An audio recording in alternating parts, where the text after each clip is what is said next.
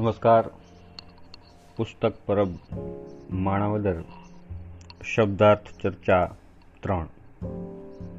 આજે આપણે સમજીશું તેજ, પ્રકાશ, અજવાળું, ઉજાસ અને દ્યુતિ આ પાંચ શબ્દોના અર્થ વિશે.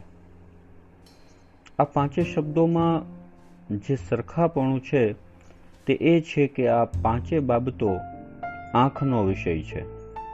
પણ આંખ જ્યારે જોવાનું કામ કરે છે, ત્યારે આ પાંચેનો અનુભવ જુદો જુદો હોય છે. સૌપ્રથમ સમજીએ તેજ વિશે. તેજ સૌથી વધુ તીવ્રતાનો અનુભવ છે. તે આંખને આંજી નાખે છે, જ્વાળાઓ લબકારા લેતી હોય દજાડતા અગ્નિનો અનુભવ થતો હોય એવા અનુભવને તેજ તરીકે ઓળખીએ છીએ.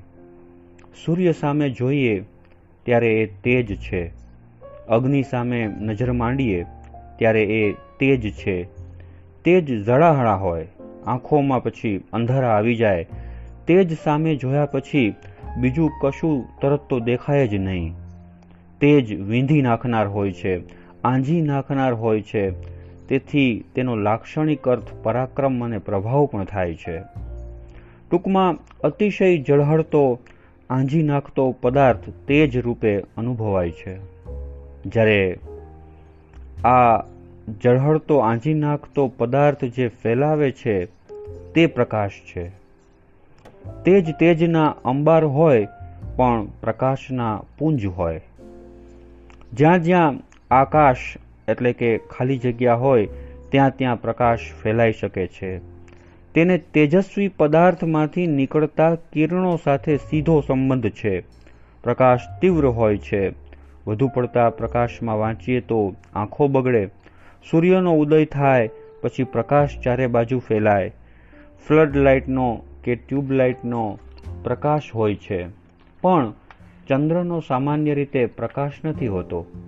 ચંદ્રનું અજવાળું હોય છે. અજવાળું પ્રકાશના પ્રમાણમાં સૌમ્ય છે. સૂર્ય ઉગ્યા પહેલા અને અસ્ત થયા પછી લાંબો સમય અજવાળું રહે છે. ચંદ્ર ઉગ્યો હોય તે રાત અજવાળી રાત કહેવાય છે, પ્રકાશમાન રાત નથી કહેવાતી. ટ્યુબલાઇટ બળતી હોય તે ઓરડામાં પ્રકાશ હોય, પણ તેને કારણે બીજા ઓરડામાં ટ્યુબલાઇટ ન હોવા છતાં અજવાળું હોઈ શકે છે. અજવાળામાં દેખાય છે. અજવાળું ફેલાતું નથી પણ થાય છે અથવા કરાય છે. પુસ્તકને પ્રકાશિત કરવામાં આવે છે કારણ કે તેમાંનું જ્ઞાન માહિતી ચારે બાજુ ફેલાઈ શકે છે જ્યારે વાસણને અજવાળવામાં આવે છે. કારણ કે અજવાળ્યા પછી તે સારી રીતે દેખાઈ શકે તેવા થાય છે. જ્યારે ઉજાસ એ સાવ ઝાંખું અજવાળું છે. અજવાળાનો આભાસ માત્ર છે. બહુ વહેલી સવારે પૂર્વાકાશમાં ઉજાસ થાય છે. આમ તો તારા ભરેલી રાત પણ ઉજાસવાળી ગણાય છે. ઉજાસમાં ઝાંખું ઝાંખું દેખાય છે. ઉજાસ આપણામાં આશા જન્માવે છે. હવે પછી આવનાર અજવાળાની, પ્રકાશની કે તેજની. અને અંતમાં ધ્યુતિ એ પણ ઈશ્વરદત્ત તેજ છે. પણ એ તેજ દજાડતું નથી. પ્રકાશ અજવાળું કે ઉજાસ ફેલાવી શકતું નથી. એ પોતા પૂરતું સીમિત તેજ છે.